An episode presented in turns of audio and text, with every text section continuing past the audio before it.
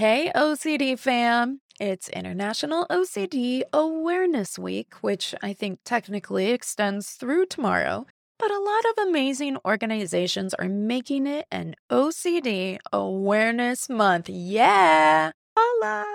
It's a great time to get support, learn more, you name it. So settle in, make yourself comfortable, and let's do this. I'm Nicole Morris, licensed marriage and family therapist and mental health correspondent. And let me be the first to say, welcome to the family, the O C D family, that is. I am here to create a community of support for family members, spouses, partners, parents, adult children, as there may be adult words, and chosen family of O C D sufferers and their community. I've had over twenty-two years of experience in the mental health field, but please note that this information does not qualify or substitute as a diagnostic evaluation, therapy, or treatment, and it is presented on an as-is basis. Please follow up with a qualified mental health provider in your area regarding concerns for yourself or loved ones. Thank you for joining us today. Now, let's get started. Y'all, oh, it's mid-October already. Where has the time gone? I mean, seriously, August felt like sixteen weeks for some reason to me. But seriously, time is flying by. And if you're in the camp where you feel like, nope, it's slow, girl, mm-mm, like an October crawl, well, all I can say is August me gets you, okay? So for this week's podcast, I'm interviewing the wonderful Jenna Overbaugh. She is the clinical marketing director for NoCD, that's N O C D, and I just love this organization. NoCD app, or if you go to their website, treat my O C D dot com, is a great resource for the O C D family community, both domestically in the U S and internationally. I'm going to have Jenna tell you a bit more about where you can find them on social media, as well as Jenna herself having quite an active presence on her personal Instagram at jenna dot overbaugh. But per usual, Per usual, you guys, you know, I, you know, I've got your back, right? Like, you know, I've got your back. I know that we're often listening to podcasts while driving or cleaning or exercising, maybe even nodding off to sleep. It's okay.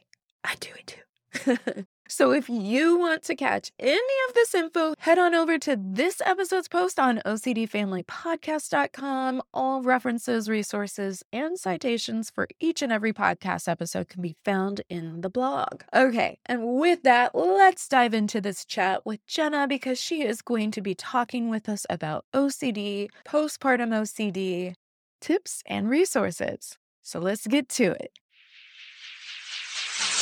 Jenna Overbaugh, I'm so glad we got to connect. So you are a licensed therapist and the clinical marketing director there at NoCD, helping facilitate clinical questions and decisions for the marketing platform of NoCD, correct? Yeah, so trying to just advocate for the O C D community on behalf of NoCD through social media, especially since COVID. I mean, O C D is obviously already such an isolative disorder. Makes you feel like you're completely alone and you're the only one with these thoughts. And so social media has been a really awesome way for people to kind of come together, learn more. So I really own all of those social media platforms. I love that. And you're very active on Instagram. What are the other social media platforms that you post through primarily?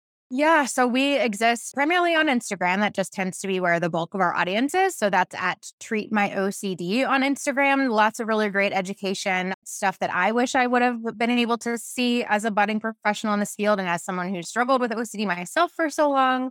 But I'm also on Instagram at jenna dot overbaugh. That's more of like my personal page, but still really focused on the niche of O C D. But as far as NoCD goes, we're also on Twitter. It's a little bit more fun and laid back on Twitter. So that's also at Treat My O C D. We're on Facebook and we're also on TikTok. So lots of different content. We're on all those different platforms. If you follow us on all of them, you'll get different content from all those different areas. Yeah. And I know NoCD does offer sometimes some live streams regarding different information as well. So that is a great way too to kind of stay in the loop in terms of what discussions are happening. And it's free to join those live streams, correct? Oh, yeah. So we do on our on our social media pages, we do live question and answers, usually two times a week. For the most part, they take place on Wednesdays and Fridays. those are all recorded. So those are all really great resources. But yeah, these are there are also these webinars, and we've done them since the very, very beginning. And those exist on our YouTube. They also go live on our Facebook. Again, all recorded. So there's a big library and a monumental library of webinars and just content galore. So really, really great content on YouTube too. So, you know, we feel really strongly, and I do personally too, just trying to make these resources as accessible as possible. And we know for so long, people outside of the United States weren't able to access E R P therapists or evidence-based treatment. Even when you can access it, it's too, you know, sometimes it can be too expensive, or it just doesn't fit into your life, or people just aren't ready for a variety of reasons. And so we still believe really strongly in making that high quality content available for people for as good of recovery decisions as they possibly can. Excellent. Well, that is so important. And I think I did see where exactly outside of the U S can you use NoCD? Because I think it started a little more in the U K, but I, do you guys have a, a list of what countries NoCD, like E R P therapists, would be available through?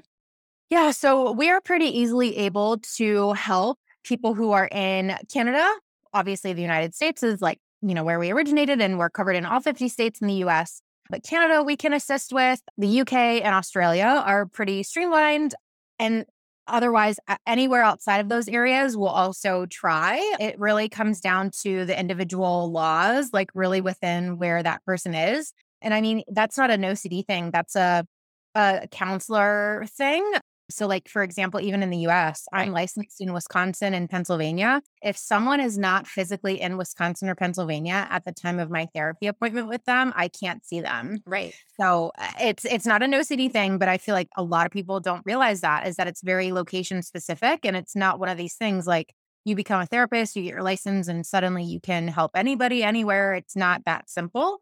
So I would always encourage everybody, if you're not sure, chances are we'll be able to help you. We just have to, we can't say that for sure for everybody, because it does vary so much depending on the location. Yeah, that's a really good point. I think even for mental health practitioners, understanding the portability of, and it's an important legal and ethical issue, that I guess its overall aim is to be protective of, you know, if somebody was in crisis and you weren't acceptable. Right. They're in another state, and different states handle things differently, but it can be challenging, certainly. And so it's always something to look into more, but it, it sounds like it's worth checking out to see if NoCD is accessible where you are now. And I love that its reach is, you know, clear to Australia. We have listeners in Australia. And so that is, that's very helpful. So Jenna, today, I know NoCD provides E R P treatment can cover a myriad of subtypes. We've talked here at the podcast about a myriad of subtypes, but part of what we're going to talk about today, we're going to zoom into talking about postpartum O C D. And you really have a passion for this area. And I would love if you could just give us a little bit of a background on your clinical experience, what brought you to that, and, and we can kind of springboard from there. Yeah, absolutely. So I always start my story by saying that I have always been an anxious kid. Like my earliest memories of being in school and whatnot were of me being anxious, having a sick stomach before school, not knowing, you know, who, who am I going to sit with at lunch? What if I'm picked last for this? And, but even then though, like kindergarten, I remember being very competitive with my anxiety, not knowing what it was at the time, obviously, just knowing that that's how it was. I, I remember thinking like, I, I'm going to have to do the opposite. Like it's miserable to feel anxious. I knew even from a very early age that I felt better when I didn't listen to that voice or feeling or whatever. So I always just challenged myself to go for it head on. So, you know, if I was hesitant, if I was afraid walking into the cafeteria, I would make sure my head was up. I was making eye contact with people deliberately. I was making sure that I invited myself to sit down at the scariest table, and I never thought anything of it. And then in college, I'm so lucky that I went to the college that I went to, that I took the course that I took, and that I went to class that day. But in my Psych one oh one course as a freshman in college, we learned about exposure and response prevention. I feel like that's unheard of. That is. Um, I'm, I, that's amazing. Yeah, it was really incredible. And I'm. it was like just very serendipitous that it happened that way, because you very rarely learn about O C D. You very rarely, if ever, learn about evidence-based treatment. And then to learn about E R P, like that's unheard of, especially so early. So, but when I, I remember hearing about it and I was like, I have to do this. This is in my bones. This is like everything that I want to do. I wanted to be a therapist, but not like the the typical like crying and talking about feelings. It just didn't feel like me. So it was perfect. And then, you know, everything from that point on, every paper, every research article, every internship, it was about E R P. It was about O C D. It was about a related condition somehow. I did everything that I could to just hone in on that niche as much as possible. So spent the next four years in college just doing what I could in the undergraduate level, and then went on to grad school, specialized in it even further. The next eight years, eight or nine years, I worked at a residential O C D and anxiety recovery unit for adults, one of the very, very few in the whole entire world. So there I worked with the most debilitating cases of O C D in the world. They would come and live with us for forty-five to sixty days, if not longer. And that gave me the best training in the whole entire world. Was that you know? Rogers? Yep, that was at Rogers Memorial Hospital here in Oconomowoc, Wisconsin. And yeah, and now I'm at NoCD, just with uh, the pandemic and life changes and everything like that. You know, it, it's it's just been really awesome. You know, another part of my story, as much as we've talked professionally, I I have a four and a half year old. He was born in twenty eighteen, and you know, going into my pregnancy, I was like, I got this. I know everything there is to know about O C D. I would never ask my husband to do anything for me out of anxiety. I'm good. Like almost not even naive, but like ignorant, admittedly. Like I know everything that I need to know. I'm not going to, I would never ask, I would never avoid doing something that I'm scared of with my baby. But then of course I have this cute little like two week old, he's home and I have to put his socks on.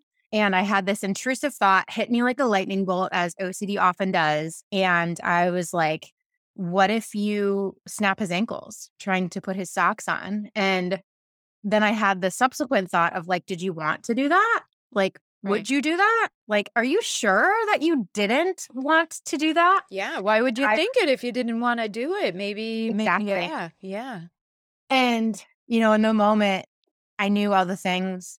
I knew that, yep, that was an intrusive thought. Yep, that was ego dystonic. I could like on paper tell you all the things, but I remember very vividly like throwing my hands up and being like, uh-uh, hell no, I am not doing that. No way. The stakes are too high.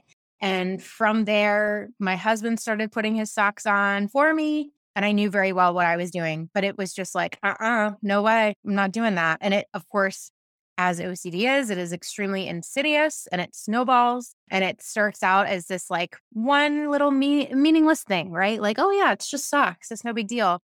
But eventually I was not able to put his pants on, his diaper on, his shirt on. I wasn't able to pick him up. I wasn't able to be alone with him. I remember a pit in my stomach every single time that my husband would go pee, like for what, a, a minute, right? Like, oh my gosh, what if I do something? What if I lose control and I do something? And how do I possibly handle this child for a, a minute without my husband being a supervisor? And it got really, really debilitating within like three months. By the time I went back to work after my maternity leave, after three months, I was a completely different person. I was almost wishing that I didn't work at Rogers so that I could apply to go there. It was bad. Wow. Yeah. And uh, so Rogers is one, and as you mentioned, one like in the world, there's very few treatment centers designed to really be able to help facilitate higher levels of care, residential facilities. There are residential facilities throughout the U S and, and the world for other purposes, but for O C D. And so here you are, a specialist working in that higher level of distress and going back into the office. That had to be pretty scary, not only because you wish you could apply, but also being surrounded by people that surely if you told them, this is what I'm thinking, they're going to be like, oh, Jenna, I mean, th- yeah, here's what you need to do. And it had to be terrifying for you. Yeah. And I felt also like a fraud. Like in one way, I remember almost like negotiating with God, not that I'm like a hugely religious or even spiritual person by any means, but I remember being so desperate that I was like negotiating with God. I will never invalidate or undermine any of the people that I work with ever again. If you just like get rid of this for me and make this easier for me. So in one way, like I could relate to them in a whole new way. Like right. I could see how you could know all of the things and then still choose differently because it felt so real, right? Mm-hmm. I didn't really get that before. I was like, why aren't you listening? Like, I'm here telling you what you need to do and you must not want to get better. But at the same time, I felt like a huge imposter. I felt like a huge fraud because I'm sitting there telling them not to give into their rituals and that they need to do the things, and I wasn't doing the things. Yeah. So. You know, I think that's really a powerful point to be able to share, because our our main population, and certainly we have O C D sufferers and we have people that are practicing or researching, family members that are supporting that have their own O C D, myself included, yourself included. And so I think that's really powerful to be able to say, hey, I know the things, and yet I can't, I can't seem to shake this fight, flight, or freeze kind of feeling of the stakes just being too high for me to risk it. Because I think so many of the families that we work with know exactly what that feels like. Yeah. Of, especially when you're seeing the panic in your loved one's eyes and going, I'm trying to not accommodate, I'm trying to not, but the stakes are too high and they are suffering and I've got to help them. We have these like internal driven, especially as parents, right? Like there's nothing stronger than the desire to want to take care of your child, whether like from whatever perspective, right? Like mine was, I had postpartum O C D. I had harm intrusive thoughts about him and other related thoughts too. It's like my drive to protect him was almost, you know, clearly to a fault.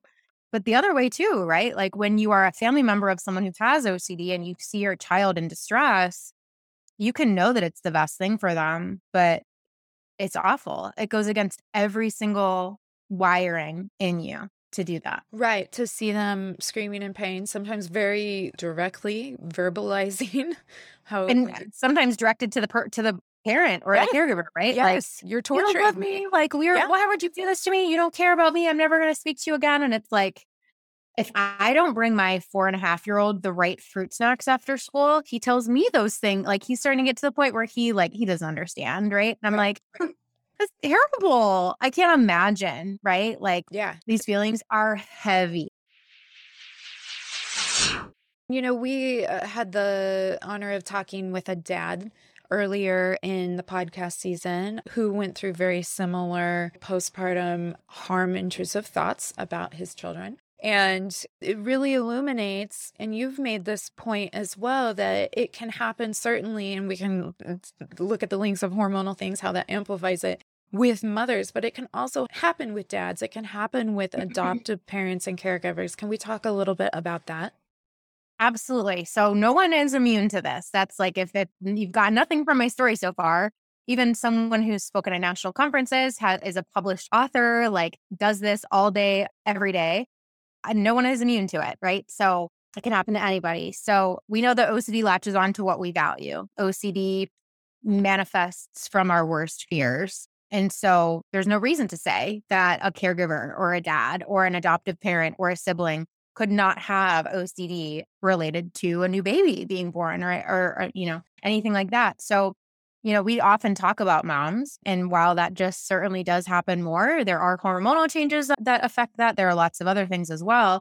But yeah, it can certainly happen with dads. It can certainly happen with, you know, just adoptive parents, siblings, any other family member. And I've worked with tons of like babysitters, right? Like whether you would call it postpartum O C D or harm O C D or whatever, like there's no reason. O C D knows no bounds. It is limited only by our imagination. And so, yeah. And I think in addition to the hormonal piece, which obviously plays such a huge role, it's also, we know that O C D kind of latches onto and can be exacerbated by stressful life events. Like, what the heck is more stressful, good stress and bad stress, than having a child and bringing that child into the world? Like so many disruptions, disruption in your sleep, disruption in your eating, more than likely, probably not able to take the best care of yourself, disruption in your relationship. But then also something that I love to shed light on for people is O C D loves to, one, attach to what we value, two, what we feel most responsible for, mm-hmm. and three, what we feel we can't accept uncertainty about. Mm. And what is all of that but motherhood or like new parenthood, right? Yeah. So who, what do we value more in this life, as, you know, especially as new parents, right? Like we value that child. We value that relationship more than anything. We're also, as moms, we are arguably the most responsible for that baby, right? So regardless of however you want to put it, like society, right? Like society places that, that belief on us that the mother is in and of itself, you know, there's really no other way to shake it, is the most responsible for that baby.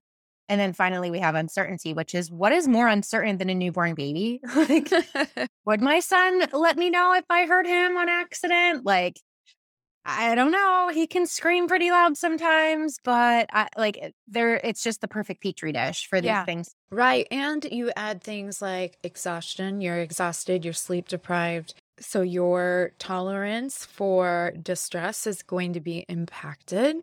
And then the less sleep you're getting, or if you're not getting normal meals and you're constantly, say, breastfeeding or working to, even if you're a formula feeder, I mean, with breastfeeders, like if you're not eating around the clock because you're burning so many calories, but even with formula feeders, like you are exhausted, you're adjusting to this new life. And it's like, sometimes you're like, did I eat? I didn't, it's like ten hours have gone by. And so you see how lack of sleep, lack of food, so much intrinsic important value in this new, very dependent being. Yeah. And and you're navigating this with like the utmost level of exhaustion, a lot of times still in pain or recovery. Even if you're if even if you're an adoptive parent, I mean it, it's an adjustment. Yeah. And getting through the adoption process in and of itself is no small task. That can take years. Yeah. Years. Well, and, and we're, regardless of where you're coming from, the whole parenting journey, right? Like it's it's a toxic positivity fest all the way around. Didn't you just fall in love with them the moment that you saw them? Aren't you just enjoying every minute? And it's like, it goes so fast, Mama. It goes so yeah, fast. Don't blame, right. Don't underestimate the preciousness of this time. And it's like, how, when your inner world is like, oh my gosh, what if I lose my mind when I'm with my son for a minute? Oh my gosh, oh my gosh.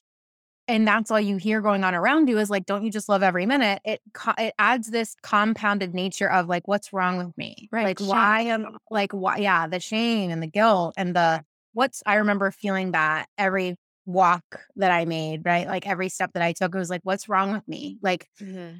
Why am I not able to be alone with my son for more than thirty seconds at a time? Like, why is my stomach dropping when I'm alone with my baby, where I have these other images of moms and these other experiences of moms who are alone with their babies all day, right? Like all day they're with their right. babies and they're saying that they love it. Like, what's wrong? There must be something wrong with me. Yeah, they they love it. And it's like the Coliseum for you. You're like, someone's not going to make it through. And I'm really afraid about how this is going to yeah. go every day. Yeah. And there's also those women that come, well, and it's, again, it's not exclusive to just women, but they come out of it going, well, I don't feel this like deep love. So if I don't feel this deep love, I'm in pain and I can't get, especially say you have colic or something where, but but even if your baby's acting the best possible way it can for a newborn, it's going to be high needs. And you might not go, wow, this is the most amazing person ever. You might want to have that instinct of, I want to protect them, but I don't feel that. So maybe something is wrong with me. Yeah. Maybe I'm just a terrible person. Maybe I'm a terrible mom. And that it does get reinforced. And then so many things as a new mom are so controversial in terms of, you know, we've touched just even very briefly on it, but, you know, did you breastfeed? Did you not? Did you get an epidural? Was it natural? Yeah, when? Water birth? Did you do this? Did you do a home birth? Did you do that?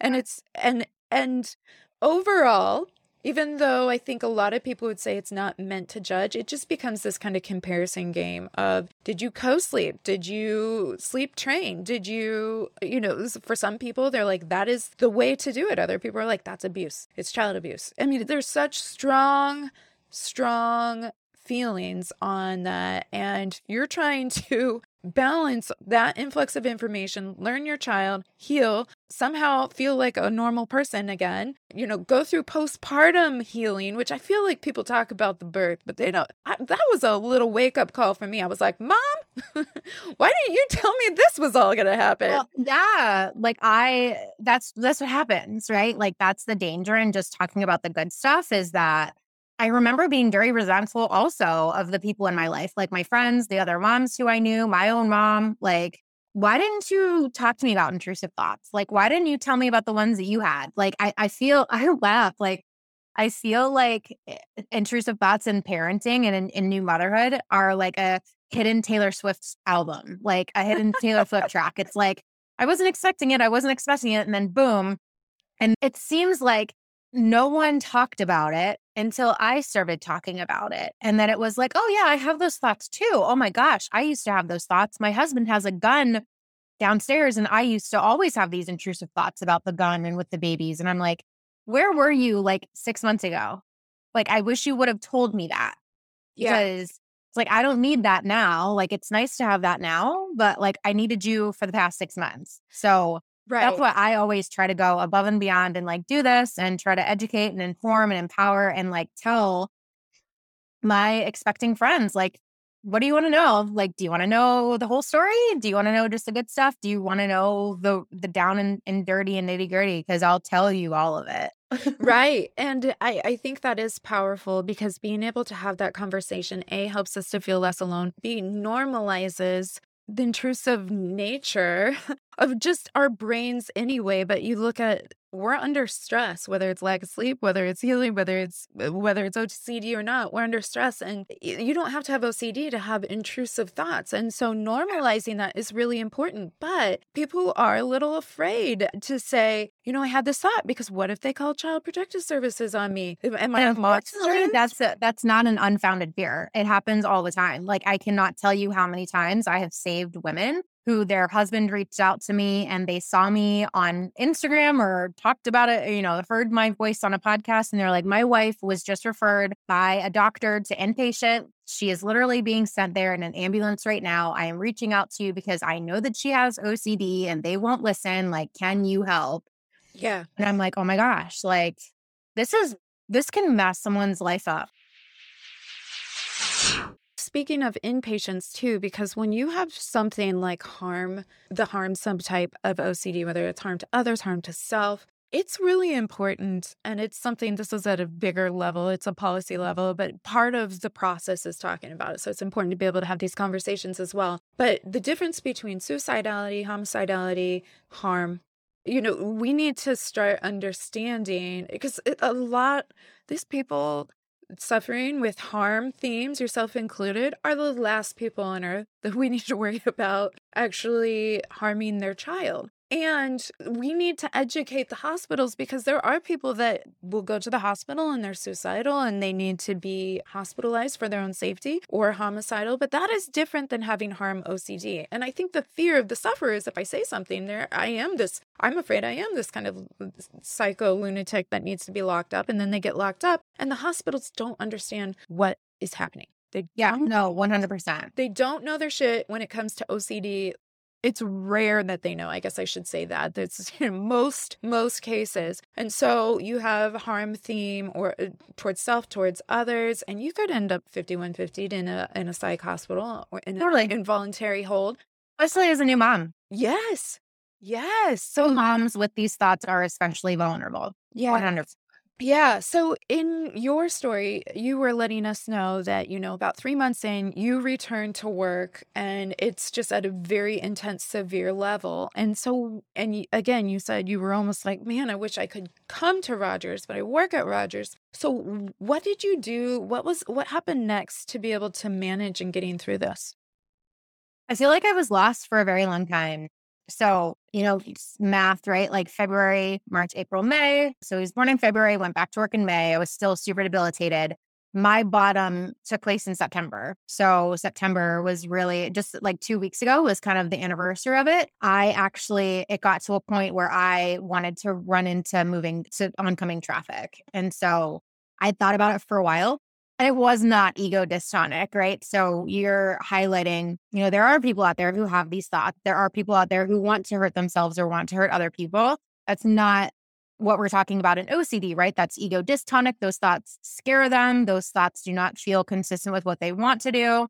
I was experiencing some hardcore suicidal ideation. Like I wanted to. I had frequently up to that point been fantasizing about rolling out of a moving vehicle was always kind of the way that I pictured it.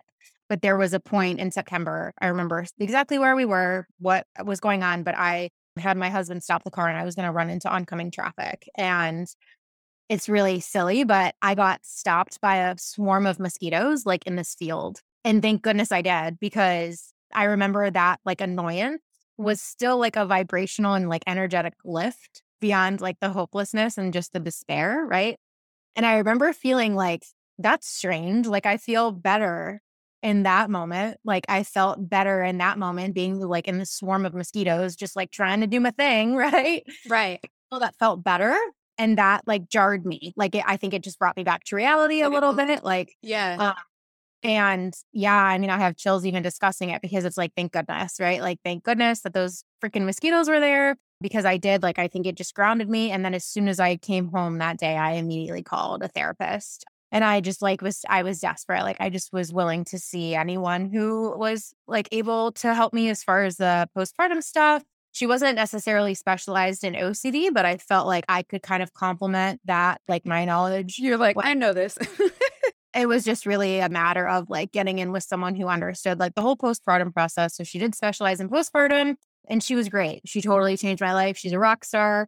And yeah, but it it was a bad bottom. And from then, like, I just really committed to like, I mean, it really got to the point where like, you know what, I'm going to take that leap of faith. Like maybe I will lose my mind and like freak out on my baby and like totally lose my like social, you know, or mental status, whatever, like just lose control, which was my ultimate fear. But like, I'm also kind of losing control now. Like I was about to run into traffic. So right. It was kind of like, I was finally willing to take that leap of faith and I didn't know if I would land, but I had to, like, I literally had no choice. I had to. And luckily everything has been so much better. I was now four years ago. I was, it was, it's great, but it, it took a while. So even us therapists, we don't listen to our own advice all the time. And O C D will put you in a mindset where that feels impossible and not worth it. Well, and if O C D was a rational disorder, then we'd be gold, right? Because we had all the ability to rationalize. I think so many people get caught in that, ourselves included. But it's not a rational disorder. You can know all the things. It doesn't matter. O C D doesn't care. It, there, and that's because it, it exists in our imagination, right? So it exists usually in the future or our interpretation of the past, right? In that, in that way, there's always going to be something imaginative about it. There's always going to be one more but what if. And so when we have our creative brains, right, we can provide O C D with all the logic in the world, but that's why it doesn't work because it is in our, O C D lives in our imagination. It lives in the future. And simply as that is the case, like it, there's always going to be one more but what if. There's always going to be one more creative idea or creative low probability solution or a low probability thing that negates that logic. And that's why it's so important not to rationalize with our family members, as tempting as it is, like, oh, what's the worst that could happen? Or you've done this before, or it's fine. You know, you could put his socks on. He's fine. Like you just, you can't, it doesn't work. It doesn't right. work. Right. And we've talked about, you know, here on the podcast, we've talked about, I've compared the neuroscience to kind of like a battery circuit, right? And if you have a closed circuit and you're thinking of this with the obsessional thoughts, the distress that comes, the compulsions, the maybe temporary relief or at least survival until the next thought and this being the circuit, you can't rationally, like if it literally was a battery circuit and this the, the circuitry in our brain is reinforcing this thought loop, you can't say to a battery, well, turn off already. You've done that before. Like the yeah. battery's not going to turn off unless it's literally unhooked or the battery runs out. Right. And it, and our brains need experience. Yeah. yeah. I always tell people like, when it comes to fear and survival, our brains are very, very stubborn. We're really good at learning new information. We learn new threatening information really quickly. And thank goodness for that because, you know, we don't need to get hit by a car in order to know that, hey, you're not playing traffic. But as far as getting rid of those fears and extinguishing those fears and, you know, being able to learn that that's not as necessarily risky as it, I think it is in my brain, you know, it's very stubborn and it doesn't get rid of that. So I always tell people like, if you got bit by a golden retriever, if you got bit by a dog, it would take one negative, scary, or threatening event. It would take that one event for you to not only be fearful of that golden retriever, but every other golden retriever and probably a little bit more fearful of other dogs too. Mm-hmm. It It's just like a lightning bolt. Boom. And it has these like very generalizing effects. That's right. Just how fear is established. And again, thank goodness for that. Unfortunately, though, right, like it doesn't work the opposite way. If you're terrified of dogs, especially if you've lived every day of your life, every time you see a dog, you walk the opposite way, or, you know, you don't have a dog, or you don't go to friends' houses when they have dogs, and you give your brain that message, you're not going to be able to unwrite that or relearn a new pathway in your brain by just having one pleasant experience with a dog. Right. You're going to have to have hundreds potentially of new experiences that are pleasant and that overwrite that. And uh, and even in overwriting it, some of that doubt might still exist. But the point is, you don't need to have the certainty that every single time, because, you know, you're going to meet an asshole dog who's going to bite. And there's nothing, there's no, there's nothing that you could do to avoid that unless you literally pull yourself together in bubble wrap and sit in the corner of your room and literally isolate yourself and never pursue any of your values. Maybe then you'll never have to, you know, face your fear of dogs. But what kind of life is that? Right. Right? Like, right. I think it was also a really good point. You know, there is a lot of hopelessness and a feeling of helplessness, too, that can develop, especially chronically living with O C D. But even if you've lived with it and have been aware of it in the short term, if it's pretty intense, which it can feel all-consuming. So if it's pretty intense, I mean, it's very controlling in a disorder. I don't know I've ever met a case where I'm like, well, that's not very intense O C D at all. Yeah. But what I will say is, we were talking about there are people that can have harm themes. They wouldn't hurt a fly, but they could be hospitalized for these harm themes. But you pointed something out really important that I think is worth putting a little emphasis on that and highlighting it again, because it would be ego dystonic. I'm afraid I might hurt my person. You also clarified that when you were having suicidal ideation, it was no longer ego dystonic because you were feeling so hopeless that this was going to change. And there was so much fear and distress in everyday life that you can get to a place where you can feel depressed, you can feel hopeless, you can feel like, you know what, I would rather the noise just be gone than ever have to deal like an, with another breath. Mm-hmm. That happened. And we that, know that. We know that. That certainly happens, and it's not uncommon, but it's it's it's not like there's no direct relationship between if you have harm themes of O C D that you could get to that point. This is, this goes with any mental health. This, yeah. this goes with life. If you get to a place where you're feeling hopeless and it's egocentric to think this would be the solution, that is where we go, okay, crisis moment, let's step in to try and help save this person. And hopefully you would be in therapy and it wouldn't get to that level where before you would be like, shit, we need to help this person to stay safe. That's where we look at things like hospitalization and going, we need to make sure that this person can stay safe. Because often if you can get pulled out of it, and it can be the oddest things, it can be a, a swarm of mosquitoes that is enough to make you go, whoop, to go, wait a minute, what am I doing? I can swim, I can keep going, instead of drowning in this ocean of what feels like just incredible distress. And so it can happen, but not not if you have a harm-based theme, it doesn't mean like you're going to end up having that. I think there's some fear sometimes within families of like, well, it, they have this fear about, you know, doing that. What if they, but what if they would do that? And so well, actually, there's actually research now, which is so imperative. It's specifically about postpartum women who had just had a baby, but it's really awesome research that I can send to you that they just did about how specifically new moms who have and reported unwanted intrusive harm thoughts about their baby, they trapped them over time. And they, versus people who said that they did not have those thoughts, they were actually significantly less likely to act on harm, whatever yeah. that may be, whether yeah. that's thinking or anything even more significant than that, right? So we have this faulty, to say the least, misunderstanding that, okay, if you have harm intrusive thoughts, especially as a as a new mom, that that means that that's like danger, right? We need right. to flag this person. We need to keep the baby safe. And it's like, those people are the most safe to be around, yeah.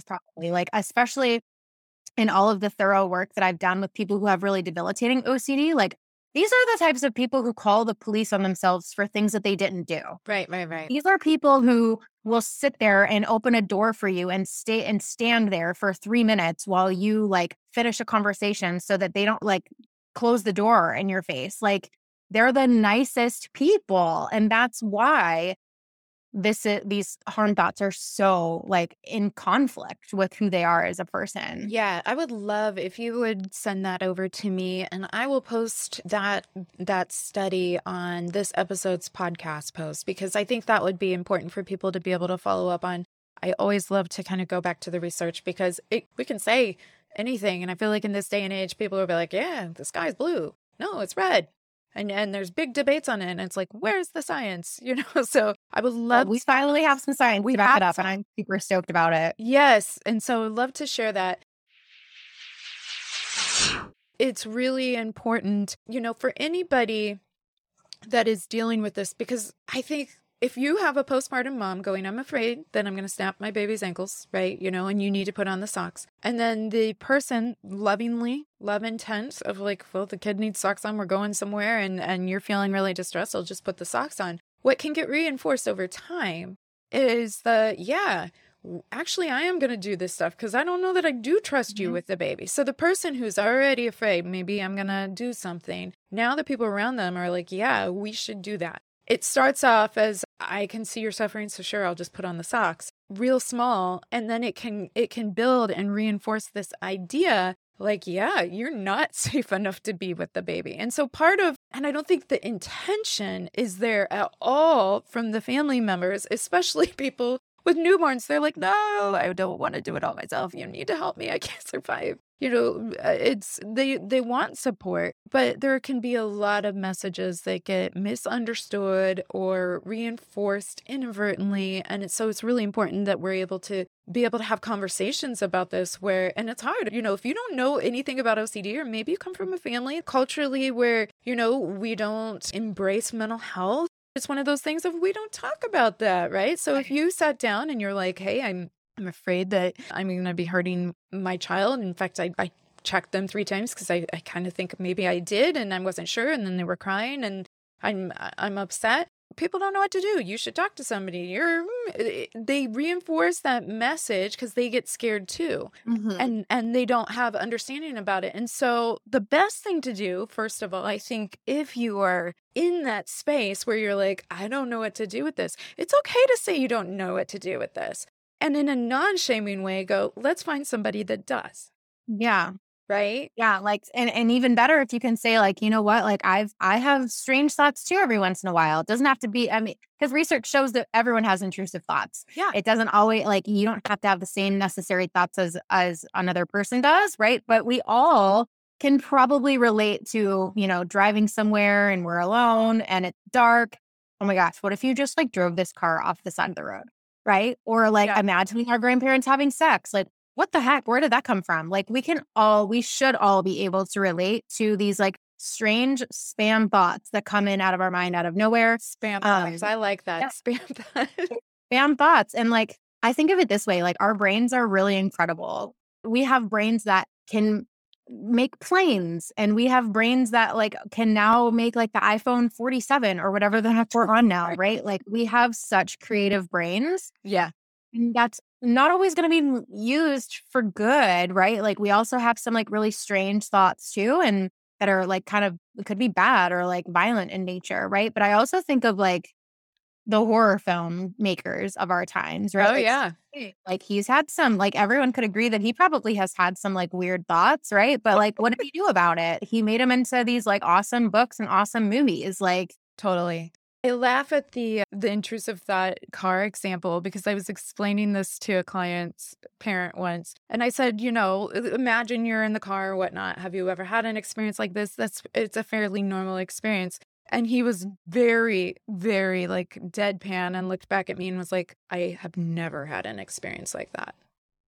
And I was like, okay, well, there can be a number of intrusive thoughts. And I was like, I don't have, I, he just, I did not, he wasn't in the space to even accept O C D going on in his family. But it was interesting because yes, we do.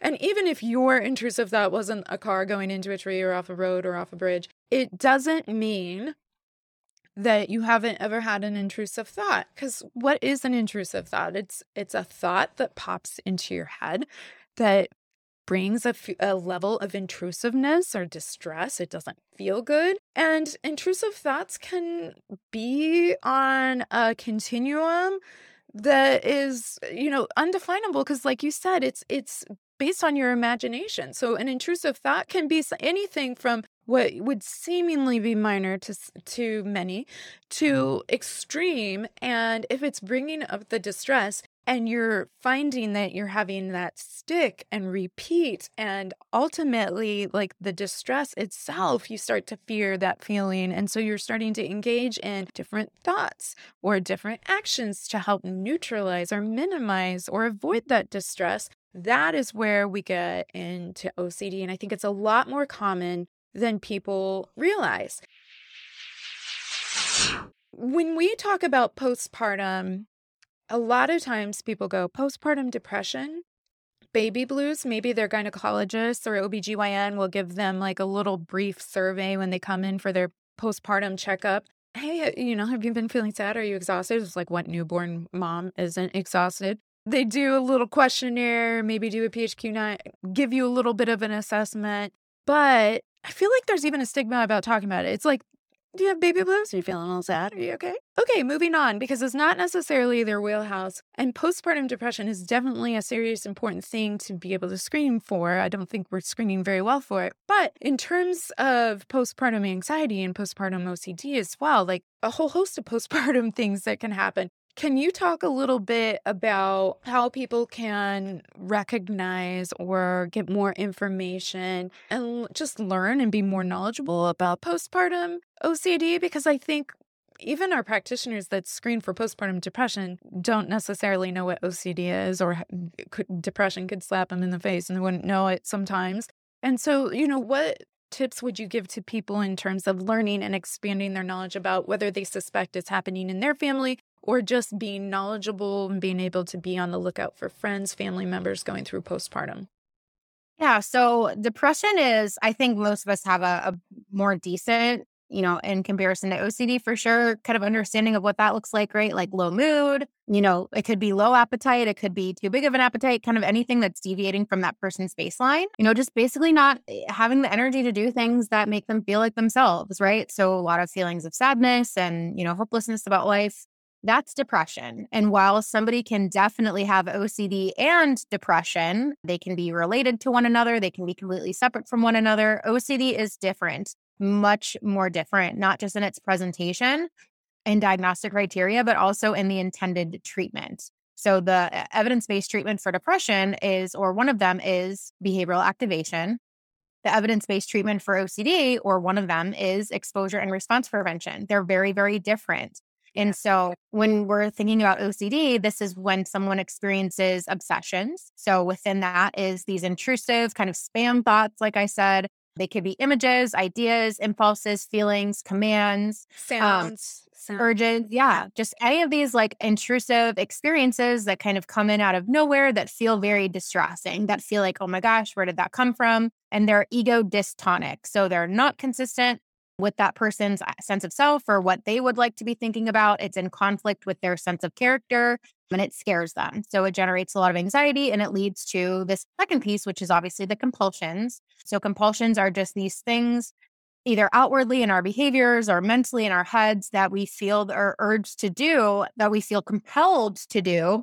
We don't necessarily want to do them, but we feel like we have to do them in order to mitigate or neutralize the anxiety that we feel from that obsession. And so, you know, as far as diagnostic criteria goes, I, I do think that we all have a little bit of that, right? Like, I do feel like we all have, again, intrusive thoughts. We all have our, you know, safety behaviors. We avoid things from time to time as humans. But when it becomes distressing and impairing, that's when we really would want that person to seek help, and that could be problematic. So distress is just how much distress is this causing to the person or and or to the family, right? So you know, if it's causing a lot of distress within the family, that could be problematic. And also we look at how much that is impacting their day-to-day functioning. So is it impacting their ability to eat, to shower, to take care of themselves, to take care of the baby? For postpartum O C D in particular, it could certainly manifest in the form of harm intrusive thoughts. So fearfulness that they might harm the baby, either on purpose or on accident. Could range. I mean, again, O C D is limited only by imagination. So by no means is this just a, you know, a super comprehensive list of examples, but contamination is very prevalent as well. Just fearfulness that somehow the baby is going to get sick and, you know, rinsing and sanitizing bottles and all of that stuff.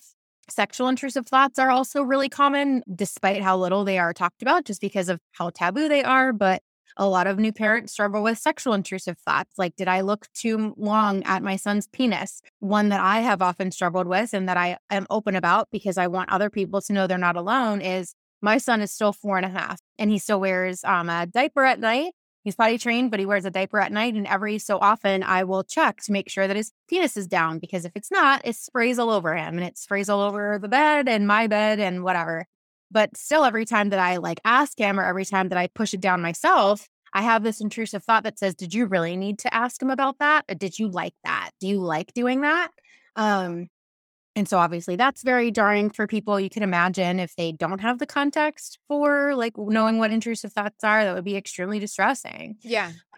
And even if you do have the context for intrusive thoughts, there are certain subjects that feel more taboo and that feel more stigmatizing. And I think that you've brought up the points of harm, the points of sexual intrusive thoughts. Those are biggies that people are scared to talk about because, again, is, am I, am I like, they're already worried they might be the worst person ever. But what's going to happen to me if I say these things? Because it's not that you've committed any of these acts. It's that you're so afraid that you could, or that because a thought entered your head, that what that means about you, then are you this monster? Are you this bad person? And it's really, really scary to say those out loud, because even somebody that may understand, even a therapist that may understand intrusive thoughts might go, whoa, you know, big red flag there. And that can be even more shaming and stigmatizing and cause somebody to isolate even more, which puts them at higher risk for feeling completely hopeless and really, really isolated, which are just, this is not a good cocktail for any mental health issue mm-hmm. when you're feeling really hopeless and really isolated. And so, yeah, I, I appreciate you being candid with sharing that, because certainly you are not alone. And there are absolutely people out there too afraid to say that. You said, why don't they say that? It's like, if I said that to my pastor, they're going to kick me off the staff. If I say this to my coworker, I might get fired. If I say this to somebody, I might get, you know, my kids taken away from me. And so it is really scary to, to separate that a thought doesn't define who you are. And just because we get these thoughts in our head, and uh, get a lot of thoughts throughout the course of a day, think of a lifetime, oh my. Not every thought, just because you think it, doesn't mean this is empirical truth that you need to try before a jury to prove innocent or guilty. But that's what O C D wants. It wants to run that trial, and it wants to say, well, you have to be a thousand percent certain. And even if you are, are you really?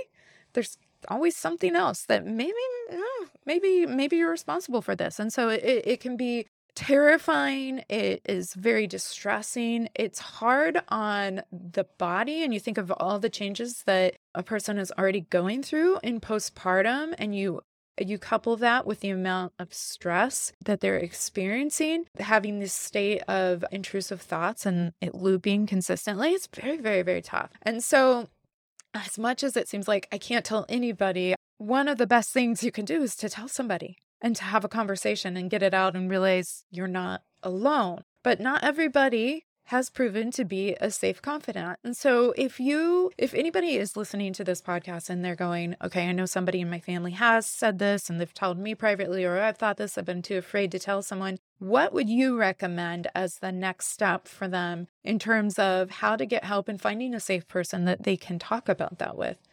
Oh, I, you know, it's going to be different from person to person. I think that O C D, and uh, however you cut it, it's a very isolative disorder. It makes you feel like you're the only one. It makes you feel like all of the other people in the world, like, yeah, they might have O C D, but you're the only one who has this type, right? So I always empower people first to get as educated as possible about it. And luckily, like we've talked about, there's so many great resources.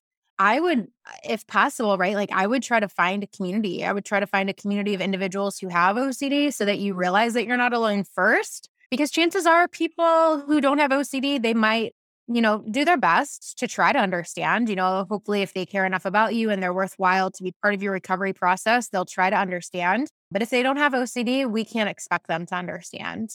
I think that having O C D is such a nuanced experience that unless you've truly been there and you have experienced it yourself, like you can't really take, like no one's going to be able to understand. So I remember being very frustrated in my own experience when my husband, we've been together for fifteen years, but he's also super unflappable and probably is one of those people too, who's like, I've never had one of those thoughts before in my life. Don't know what it's you're like, talking about. I, I can somehow relate more to someone like in a different country in an O C D support group than my own husband can relate.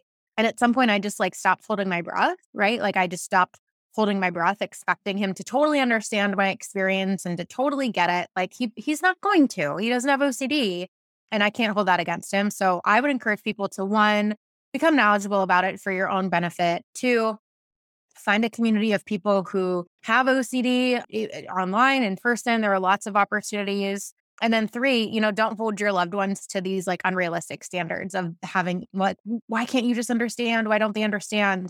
But I think that everyone for themselves hopefully will be able to tell like if that person is, you know, worthwhile to bring them in to those deep discussions. It's very vulnerable. It's very personal. And, you know, it, it's totally up to the person. There's no right or wrong way to do it. It's totally up to that person. They can share as much or as little as they want.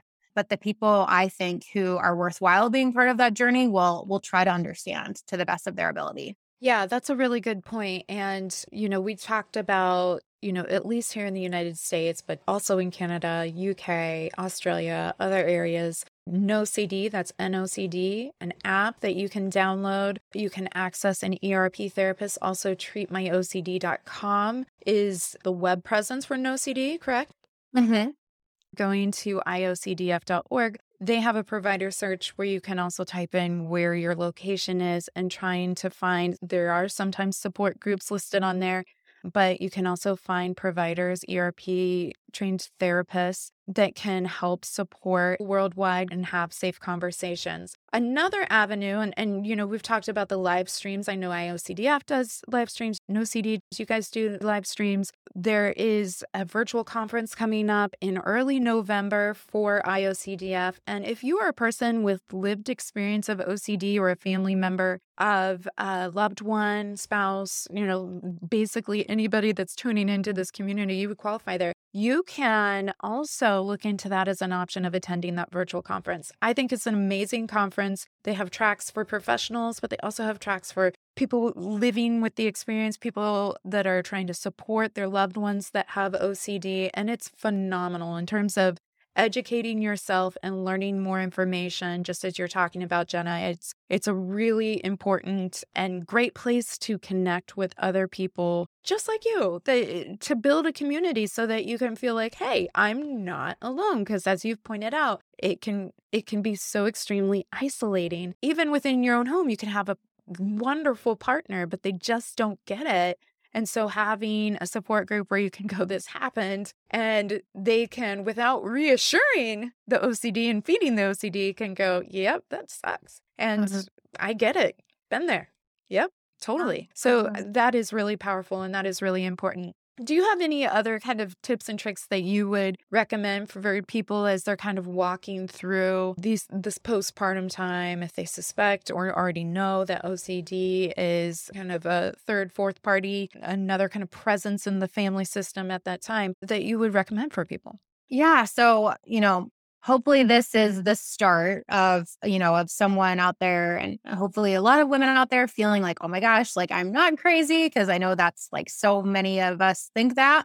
So I think they're doing a great job just by doing what what they need to be doing by continuing to open themselves up to these conversations and break free from the toxic positivity that is motherhood. Like we need to actually be talking about the real stuff and be exposing ourselves to that. But, you know, if you do pursue treatment or help, or, you know, if you want to advocate for yourself in some way, I would be very, very uh, just expectant of the fact that you are probably going to have to advocate for yourself. So when I went, and I'm a very well-known O C D specialist in my small community of like twenty thousand people, and even my O B G Y N, knowing what I do and knowing that I'm good at my craft and whatnot, when I told her that I was having these like really awful intrusive thoughts and I just wasn't feeling like myself, she pretty much laughed at me and said like, welcome to motherhood, honey. And, you know, like just laughed it off. And like, it felt very gaslighty and undermining and invalidating. And luckily I know I have the context for what's going on. I'm also a bold person. So I felt comfortable correcting that and saying, no, like I literally, I want to like roll out of a moving vehicle. Then she finally took me seriously. women might have to do that. And that's not a problem with them. It's not a problem with any anything else other than the maternal mental health system and just the massive misunderstanding and not understanding at all what postpartum O C D is and really postpartum care in general. So you will have to advocate for yourself. Be prepared for that. The second thing that could happen, and unfortunately it could happen, is that they misinterpret your thoughts, especially if you have harm intrusive thoughts or sexual intrusive thoughts, that these are things that you want to do. And again, I would just come very equipped with language that shares that, you know, no, I've done a lot of research and these thoughts are ego dystonic, which to me seems more consistent with obsessive compulsive disorder. And research actually shows that women who have unwanted intrusive thoughts about harming their babies are actually less likely to engage in that behavior, according to this scientific study that we're going to share with you. It would be nice if that script existed. We could just download it and go. Exactly. Right. And like, But but so many words these women don't have, right? Like ego dystonic, that there is actually research out there that suggests that, in fact, the opposite is true. We have women who are just like, okay, like, I guess that that's what's going to happen. Like, I, and that's not their fault. That's our yeah. system's fault. So that's going to happen too. So potentially get with that and be prepared for that. And then three, make sure that you find someone who does and specializes in evidence-based treatment for O C D. Too often we, especially because they do tend to lump everything in postpartum depression, they send you to like a generic talk therapist or, you know, someone who does C B T, which is such a generic term yeah. that you're going to end up just going to someone who doesn't understand O C D. You're going to get in a therapy session with somebody who tries to rationalize you out of your thoughts and who just lets you talk at length and engage in verbal rumination. And it's going to feel really helpful until it's not. And you're going to realize three years later why you're still spinning your wheels. And it's because you're not engaging in evidence-based treatment for O C D.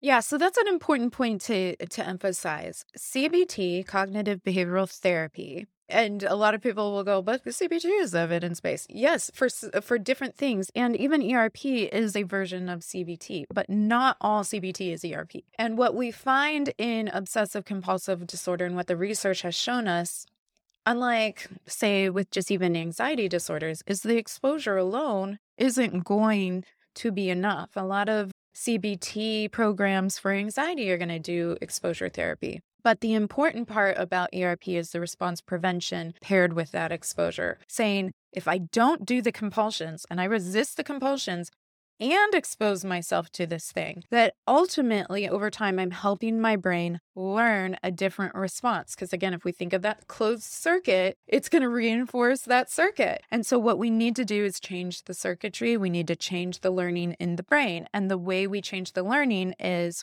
by saying, okay, we need to resist these compulsions, which is super hard, especially when it comes to the safety of your child. If yeah. it feels like this could at any chance backfire and my child could get hurt, well, no, then I'm not going to do that. And that was what you were speaking to in terms of realizing like the stakes were too high and getting caught in that. And so it's a very, very common place to get caught.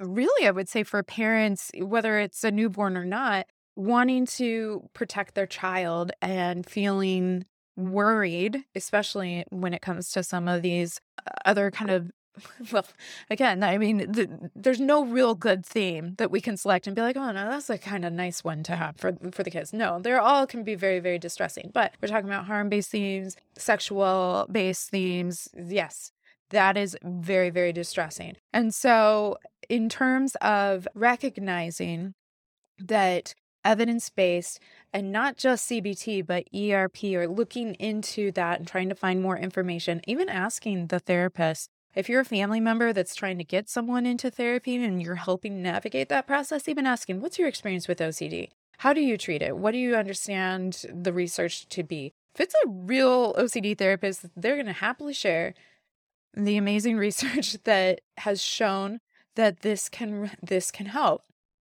If if they don't, if they've never even heard of E R P, whether they practice it or not, like they have never even heard of it, I'm kind of like, my spidey sense goes, mm-mm. Because you're right, you can do C B T, you can do beautiful thought stopping and rumination. You can you can mentally all the things yeah. that feel so good in the yeah. moment. You can you can do all these things, which in, in and of themselves can be great amazing coping skills, but when they are reinforcing, if, if it's a compulsion, reinforcing that obsessional thought, that is not helping you. And that is where it's really important to be able to work with a therapist that understands that and isn't just feeding into it. Otherwise, you're just paying for a compulsion. Your therapist is a compulsion in terms of if you're not working on that evidence-based practice. And it might feel really good.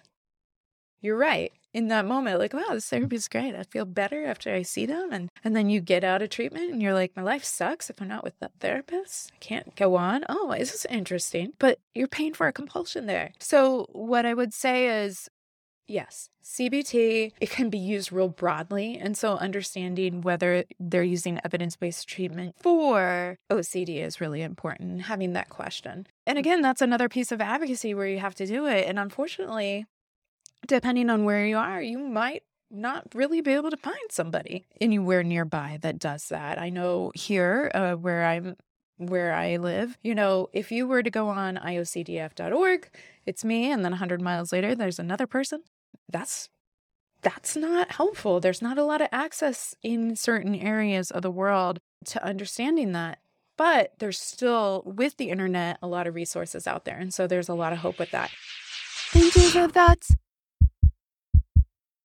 For our intrusive thoughts segment today, I want to review about NoCD, the down low on social media, all of that. So we'll talk with Jenna about that. Also, you can head on over to O C D family podcast dot com and look for this episode in the blog section of the website. There you can get the lowdown on Jenna, links to all the socials, access to that article that Jenna referenced about women that have unwanted intrusive thoughts about harm, and other resources that we're going to discuss in a hot minute here. But I also wanted to give a quick heads up regarding research, because that gives the perfect link and perfect segue to next week's episode, where I'm interviewing Doctor Eric Storch regarding a research roundup on what's going on right now, how it affects this community, learning more about how we, the community, can get involved to provide more evidence-based research and help our loved ones with future treatments, support, you name it. So that will be next week's episode, which you won't want to miss. And for anyone that knows Eric, which I've had the pleasure of learning and consulting with him as a part of my O C D training, we're in for a treat. And speaking of treats, let's get back to Jenna as she gives us a nice big helping of her tips and support that we can start applying even today.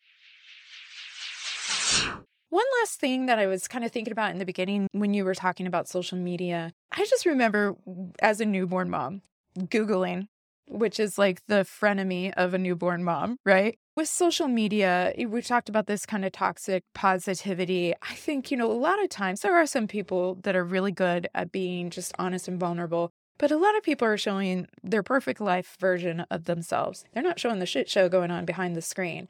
And it's so right. easy. Sometimes even social media and checking can become a compulsion. Well, why is it working for them? And why am why am I failing? And does it mean I'm not a good mom? Or, you know, it can become this thing.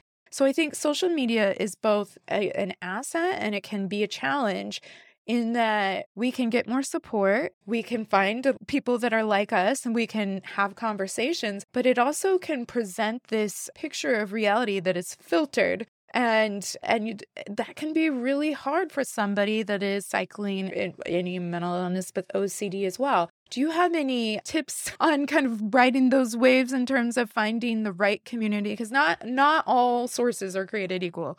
Right. So, I mean, I do, I'm biased, but, you know, at NoCD, we have a great community, right? So we have that in-app community. The app is free for everybody. So even if you are international or you can't access treatment for whatever reason, that app is free. So we have an in-app community, and we're, as we speak, trying to add more interactive elements so that it feels more like a social media kind of platform where people can share stories and, you know, interact more and engage more with other people. But that was a great accessible way. That would definitely, I mean, it might not be perfect, but it can certainly make someone feel less alone. And at NoCD, if someone is able to access therapy, we offer like twenty-five plus support groups every single week. And they're all different, you know, different days, different times. So that's definitely something that could help. Otherwise, I would look at the International O C D Foundation. So I O C D F dot org, O C D Game Changers. They have a lot of great functions and advocacy work that they engage in. Yeah, there's a there's a lot of really good reputable sources out there. So between NoCD, the International O C D Foundation, O C D Game Changers, Hard Quirk, H A R D Quirk is also a really good organization run by two individuals who had O C D or have O C D, and they're now into advocating, and they do, I believe, free support groups. So just keep keep going. Keep going. There are resources out there. Give something a try. Nothing to lose. So just keep going for it. Yeah, yeah, absolutely. And I think that, you know, if you are on Instagram, but definitely a lot of those different platforms that Jenna was mentioning in the beginning, there's a huge following on Instagram, though. Is the handle Treat My O C D? Yeah, it's Treat My O C D. Yep. Yeah, and uh, which is the same as, you know, Make It Easy. It's it's the same as the website. If you wanted to visit the website, the app that she mentioned, well, you can do therapy, and that does have a cost for a lot of people, or you can use insurances through the app. The app itself is free and has a lot of resources as well. There's even, I believe, a self-guided E R P kind of thing that you could use yeah, to track yeah. your own exposures. Yeah. Which is a really lovely way, if especially if you're kind of in a remission place or out of therapy. My recommendation is, if you're really struggling and it's impacting your functioning, sync up with a therapist. But if you're in this space where you're like, I notice this kind of pop in and out for me every now and then, it's not interfering with my functioning per se, but I would like to work on that. Like, you could use NoCD app to kind of structure, and it will help kind of guide you through what could an exposure for this look like and what would I do? And so I think that is a really great resource. Again, that is absolutely free. And the app is NoCD, N O C D. So I think that is a wonderful resource, again, whether you're choosing the treatment option or not. And it's one that I give people on my waiting list, because I'd rather them get help now than wait for their chance to get in with me when there's other therapists that can be available. It's telehealth. You know, and for some people that feels really nice and accessible, because you can access it at your house, you can access it in your car. I've had lots of telehealth in interesting places, as I'm sure you have, Jenna. And some people prefer to be in person. But what I would say is, if you need help, get help. Like, it, if there's a wait, the good news is NoCD is a great option for you, because if you even sign up for the the newsletter, go to treat my O C D dot com. They'll send you newsletters saying, hey, there's new E R P therapists available today in Indiana that could see you this week. And that's awesome. Features on it. Yeah. So so that's definitely a resource. Even if you're not ready to launch into treatment right now, if you're thinking about it, if this putting a, a little bug in your mind of, like, you know, an option for the future, at the very least, you could sign up for the e-newsletter. You could sign up at I O C D F dot org.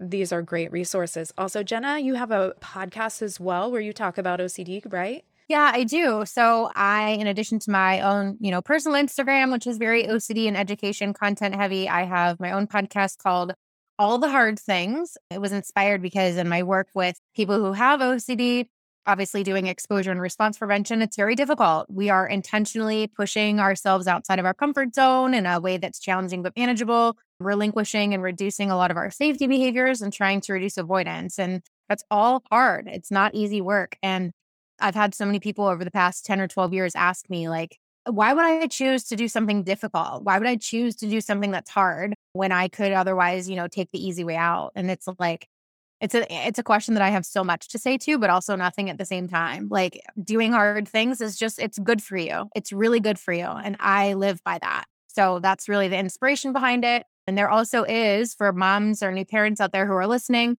there's a really big emphasis. It's it's O C D in general, education about E R P in general, and evidence-based treatment.